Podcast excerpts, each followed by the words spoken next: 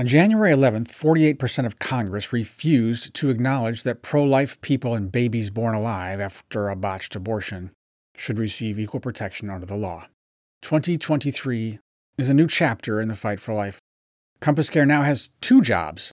One, continue helping abortion determined women have their babies, and two, protect pro life pregnancy centers' place in the public square so goal number one can continue.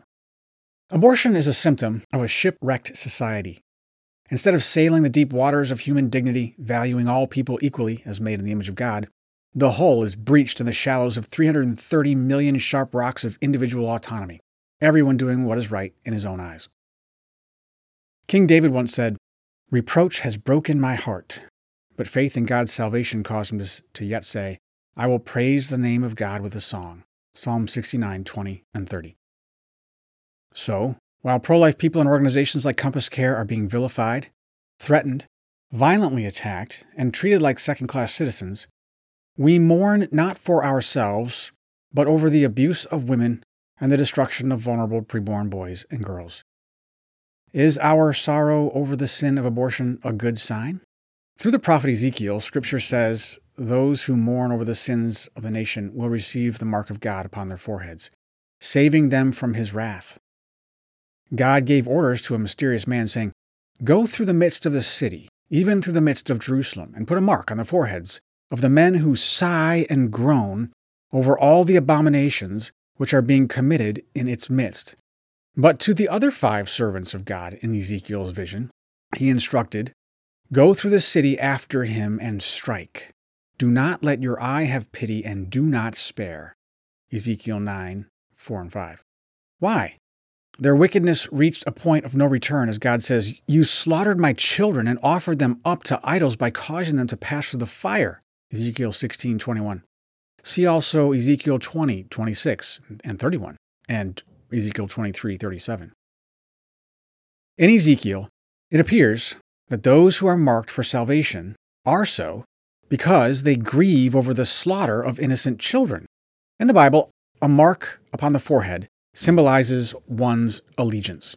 There are only two marks, only one of two allegiances a person can have. The mark of God is described in Ezekiel and elsewhere, such as Revelation 7 3 Revelation 9 4 and Revelation 14 1, or the mark of the beast found in Revelation 13 17, 14 9, and 11. The mark of the beast is on the majority, those who forsake God's ways to obey the organized governance of this world, characterized as Antichrist.